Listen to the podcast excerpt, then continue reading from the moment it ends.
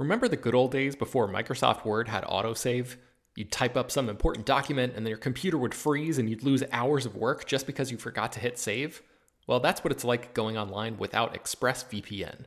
Every time you're connected to an unencrypted network, whether it's in an airport, a hotel, a cafe, or anywhere, your online data is not secure. Any person on that same network who knows what they're doing can gain access to your personal data bank logins, credit card details, passwords, all the stuff you don't want people seeing. Unfortunately, hacking has become much easier than it used to be. People don't even have to be exceptionally skilled to do it, and there's a lot of money to be made by selling your information on the dark web. ExpressVPN stops hackers from stealing your data by creating a secure, encrypted tunnel between your device and the internet. It's incredibly easy to use. Once the app is running, you literally click one button to get protected. And it works on your phone, laptop, tablet, and more, so you can stay protected on the go. I've been using ExpressVPN for a little while now, and I can rest easy knowing my info is safe and secure. I've heard horror stories of people who've been hacked, and it sounds like a massive pain to try to get any resolution in the aftermath, so I am not interested in finding out what that process is like. Secure your online data today by visiting expressvpn.com slash slash film. That's E-X-P-R-E-S-S-V-P-N dot com slash slash film and you can get an extra three months free. ExpressVPN.com slash slash film. Hello, everyone, and welcome to Slash Film Daily for Thursday, July 29th, 2021. On today's episode of the show, we're going to be talking about the latest film and TV news. My name is Ben Pearson. I am a senior writer at SlashFilm.com, and I am joined on today's episode by Slash Film senior writer and chief film critic, Chris Evangelista. Oh, hello. All right, Chris, we got four news items to talk about here. I'm guessing most of them will be quick and then we'll spend a lot of time talking about the last one. So let's get started here. Uh, first of all, J.K. Simmons might be coming back to reprise his role as Commissioner Gordon in the new Batgirl movie for HBO Max. So this news just broke uh, earlier today. And uh, at first, I was like, "Wait a second! Does this mean that that this Batgirl movie is in the Snyderverse?" But that's not necessarily true because, as Jacob pointed out in our Slack channel, J.K. Simmons also played Commissioner Gordon in the theatrical cut of Justice League, which is, I guess, considered canon in the uh, the DC extended universe, while uh, Zack Snyder's Justice League is considered this sort of like one-off thing. So um, I guess it's not as strange as it might immediately sound that J.K. Simmons is coming back. Um, he's going to be, I you know, if this casting actually goes through, if this deal goes through, he's going to be, I think, the father or at least the father figure to um, Leslie Grace, who who was in in the Heights, and she's been cast to play Batgirl. So, uh, Chris, do you have any thoughts about J.K. Simmons coming back as Commissioner Gordon? Uh, I mean, good for him. I like J.K. Simmons. Um, he has he had nothing to do in the uh the theatrical cut of of uh Justice League. He he had a little more to do in in the Snyder cut, but I'm I'm all for him getting getting more to do in the DCEU because I think he could make for a good uh a good Commissioner Gordon. Um, it's it's interesting how how there are now two. I guess there are three Commissioner Gordons if that show is Pennyworth still on? Is that is Commissioner Gordon in that? I don't fucking know. Uh, all I know is that there's also the Jeffrey Wright Commissioner Gordon, and isn't he going to be part of the TV series that spun off of the Batman? And now we have this Commissioner Gordon, and maybe we're going to get the uh, the Commissioner Gordon team up movie where J.K. Simmons and Jeffrey Wright uh, go through. It's like into the Spider Verse, but with Commissioner Gordon's, basically. I would love that. Yeah, um, yeah and I, I, guess I mean that might be potentially confusing to some people because uh, that um, spinoff of the Batman that you mentioned that Jeffrey Wright is probably going to play Commissioner Gordon in is also being made for HBO Max, which is where this Batgirl movie is going to debut. So uh, I guess p- if people are just clicking around the old HBO Max looking for, to get their Commissioner Gordon fix, they'll have multiple places to do so uh, pretty soon. So, um, all right, let's talk a little bit about the Haunted Mansion reboot. There was some interesting casting news that came across the the wire yesterday. Yes, so uh, Disney is once again trying to make a Haunted Mansion movie, and now. Uh, they have Tiffany Haddish and Lakeith Stanfield uh, lined up to star in this new take on the film. Um, uh, Lakeith Stanfield would be playing a quote a widower who once believed in the supernatural but is now a rather lifeless tour guide in New Orleans French Quarter, and Tiffany Haddish would play a psychic hired to commune with the dead. So, Uh, we still don't know what the plot is about, but there, those are those are some hints right there about the direction this is going in. Did we know that it was going to take place in New Orleans before? That sounds... I don't think so, but I think the uh, you know the original Haunted Mansion, the first one, which was, is in New Orleans Square or whatever the hell they call it there in, yes. in Disney. So I, I, guess it makes sense to set it there. But okay, yeah, uh, yeah. I mean, I think we've we've talked in general about our like broader feelings about uh, a haunted mansion movie and how this sort of feels like you know it's a little bit more up your alley than uh, potentially some of the other Disney stuff. So are, are you still feeling that way with this new casting news here?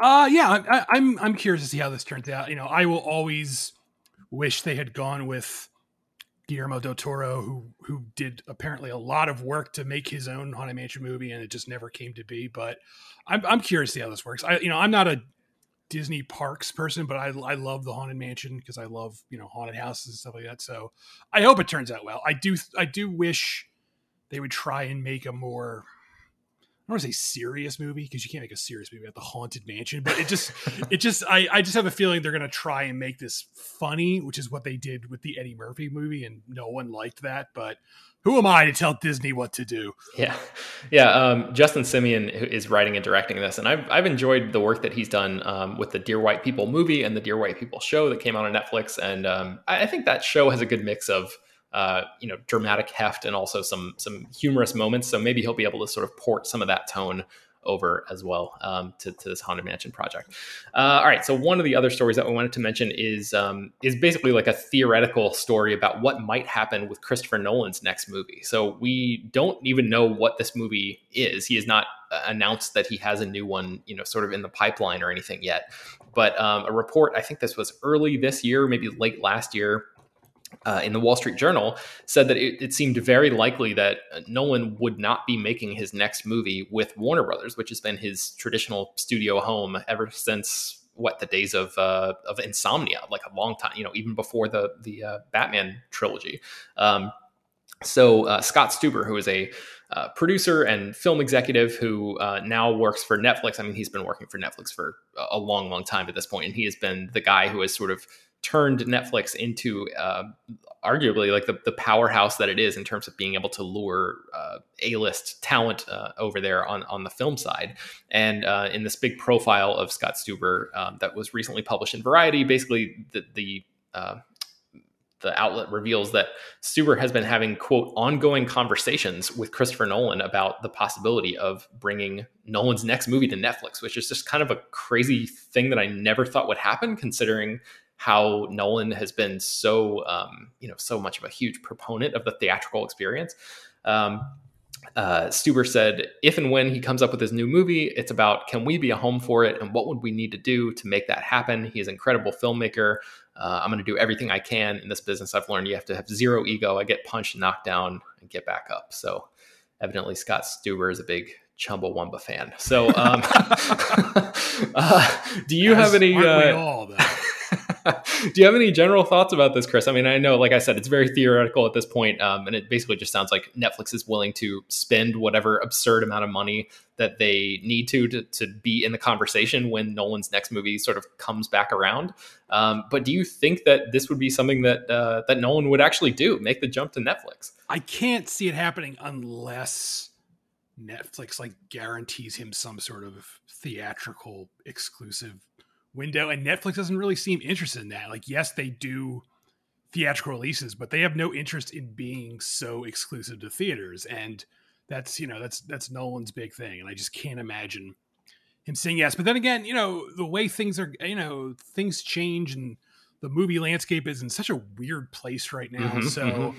I guess it could happen. You know, I don't think Christopher Nolan is like this, you know, asshole, unreasonable guy that some people make him out to. Like I remember a few months ago there was like that rumor going around that he didn't allow chairs on his set or something. Like I I don't think he's that bad of a you know uh, he's not like a tyrant basically. So I do think he might be swayed eventually, but I really don't know. It's it's very weird.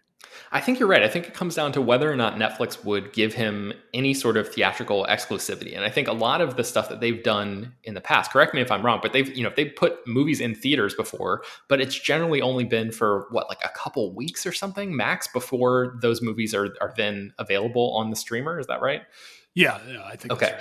so, but yeah, I think you make a good point. Like the the idea of the the ground shifting under Hollywood's feet so um, tumultuously right now. Like the the theatrical window is now shrunk from ninety days to forty five days, and forty five days like is really not that long in the long run. And I wonder if Netflix would be willing to make that uh, trade off of like being the home, uh, you know, the streaming home of a new Christopher Nolan movie and all the attention that that would draw for um, you know on, on for the the sacrifice on their end of like putting the movie in theaters just for 45 days and then having it being available instantly at Netflix. I wonder if like the the new normal and the you know traditional models and stuff have been shaken up to such a degree that Netflix would actually be willing to do something like that since that window is now so much smaller than it used to be. So, um, yeah, we'll have to wait and see on that. So, uh, let's now transition into the big story of the day, which is Scarlett Johansson has sued Disney over the Black Widow streaming release. Chris, tell me what's going on there. Yeah, so uh, movie stars they have this they have this bonus thing worked out where they get uh, a certain bonus paid depending on how well a film does theatrically. And a lot of, because of this, a lot of actors are very upset at the current film landscape where a lot of stuff is going uh, straight to streaming or it's going to streaming at the same time as, as theaters. Uh, Warner Brothers got into a lot of trouble with with their lineup of stars and directors when they decided to drop all their 2021 movies directly to HBO Max as well as as theaters. Um, so much so that they had to like renegotiate deals with some people, and now uh, something similar is happening with Disney, where uh, Scarlett Johansson and her, you know, her her team of, of lawyers who are probably very well paid uh, are, are fighting against uh, how Disney handled Black Widow. Um, they filed a lawsuit in Los Angeles Superior Court that states that Black Widow had been guaranteed a wide theatrical release when Johansson signed her deal with Marvel, and because of the way Disney put it on Disney Plus. Um, the you know she's she's alleging that they they broke their deal and they they cost her uh the the figure being quoted is somewhere around 50 million dollars basically that, that she got screwed out of here because of the way Disney handled this. So wow. That's you know this is a big big deal because Disney is huge. You know Disney pretty much runs the landscape of film right now, and uh, to have one of their stars fight back against them is gonna you know get a lot of attention and and uh, rightly so. You know, d- don't get me wrong here. I, I, you know, while I appreciate artists, I want artists to get paid what they're they're worth. I I have a hard time being like, ah, poor Scarlett Johansson, because you know she has more money than I will ever have. But you know, it's a, you know it's a point. You know, they have a contract here, and you know they they iron that contract out. And uh, to make things worse, uh, right before not right before release, but closer to release, there's like there are emails between Disney and, and Scarlett Johansson's people where Disney is like, look, don't worry, we're not going to do this without negotiating with you. And then they just never got around to negotiating. So, yeah, those emails actually, I was reading about this in the Wall Street Journal, and they said that those emails uh, took place in 2019. This was before the pandemic even happened. It was like, I think Scarlett Johansson probably saw the writing on the wall, realized that Disney Plus was become was going to become a thing because that, that uh, streaming service launched in, I think, November of 2019. So she probably, you know, like saw all the hubbub about that and was like, wait a second i you know i've got this movie that's supposed to be coming out next year. Let me see if i can lock this down. And and yeah like you said they were basically like yeah we're going to talk to you if we do anything um, you know, if we make any any changes to the plan here, and they did not talk to her, like it just, I mean, I, I understand what you're saying about, um, you know, it, it, being a little tough to feel bad for Scarlett Johansson, but like the alternative is uh, is siding with Disney on this, and I I have a hard yeah. time siding with Disney as well uh, in in a scenario where they're seemingly um, you know, uh, nickel and diming, uh, you know, some of their employees. So it's like Alien versus Predator. Whoever wins, we lose. So.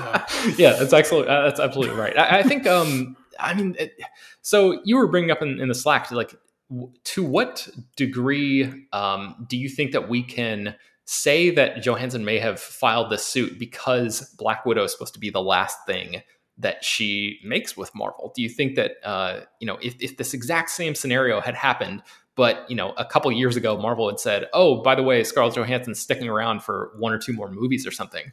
Do you think this uh, the the circumstances of this deal and the pandemic and all this kind of stuff are big enough. I mean, this is a completely theoretical asking you to just like put yourself in Scarlett Johansson's head here, but um, but do you think that really has a lot to do with it here?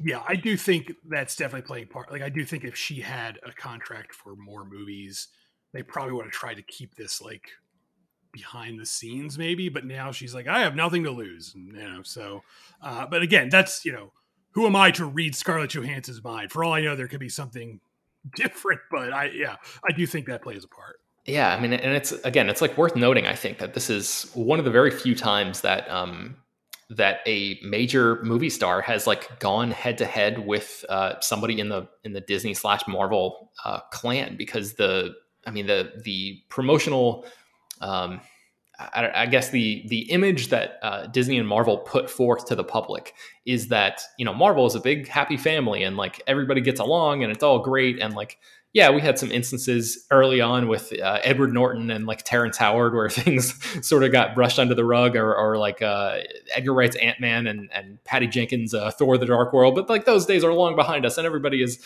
is all happy go lucky and everything's great here um, and now this is like one of the biggest stars in Hollywood, just like saying, "Wait a second, screw this. I'm I'm not going to just like take this line down," which um, seems like it, it, could have potentially some pretty big ramifications for uh, future deals like this as well. Um, especially considering how the Delta variant is still you know out there and, and, ravaging the country, and like it doesn't seem like the idea of um, putting movies uh, either directly to streaming or like day and date or whatever is going to go away anytime soon. So I feel like this is going to be uh, a a model that people are going to have to contend with for a little while, and it takes a long time for uh, cases like this to make their way through the courts. Um, I think the uh, uh, Frank Darabont's uh, Walking Dead case like just now got settled, and yes. that that was filed like I don't know, I don't even know how many years ago. I mean, it um, had to be um, filed like after the because he got fired like the first season, and they're now on like what season thirty five or something. yeah, show, I think it's really like season ten or eleven yeah. now. But um, yeah, wow. So uh, that's a long time, and and I wonder like if these issues will still be uh, in play by the time this actually does like get in front of a judge. Um, but uh, man, yeah, it's it's kind of a uh, it's a big deal. It's a big big deal. Um, I think they're gonna like settle. Like Disney doesn't want to go to court. They're just gonna be like, here, Scarlett Johansson. They can afford it. Disney can afford to give all of us money, and they should.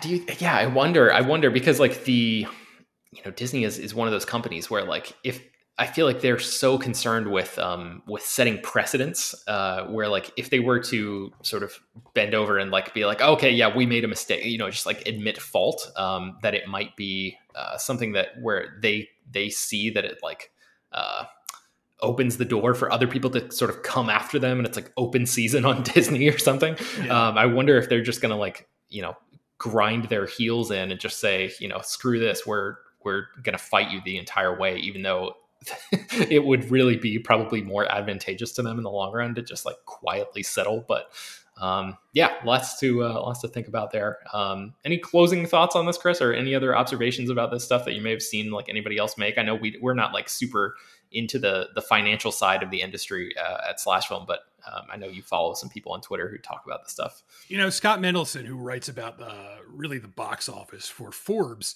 uh, he had an interesting tweet I saw where he was saying basically because Black Widow has somewhat been underperforming, you know, it, at the box office, it sort of bolsters Scarlett Johansson's case to see, to say like, look, see, because you did this, your movie lost money, and so did I. So mm. uh, I thought that was an interesting uh, consideration there. Yeah, yeah.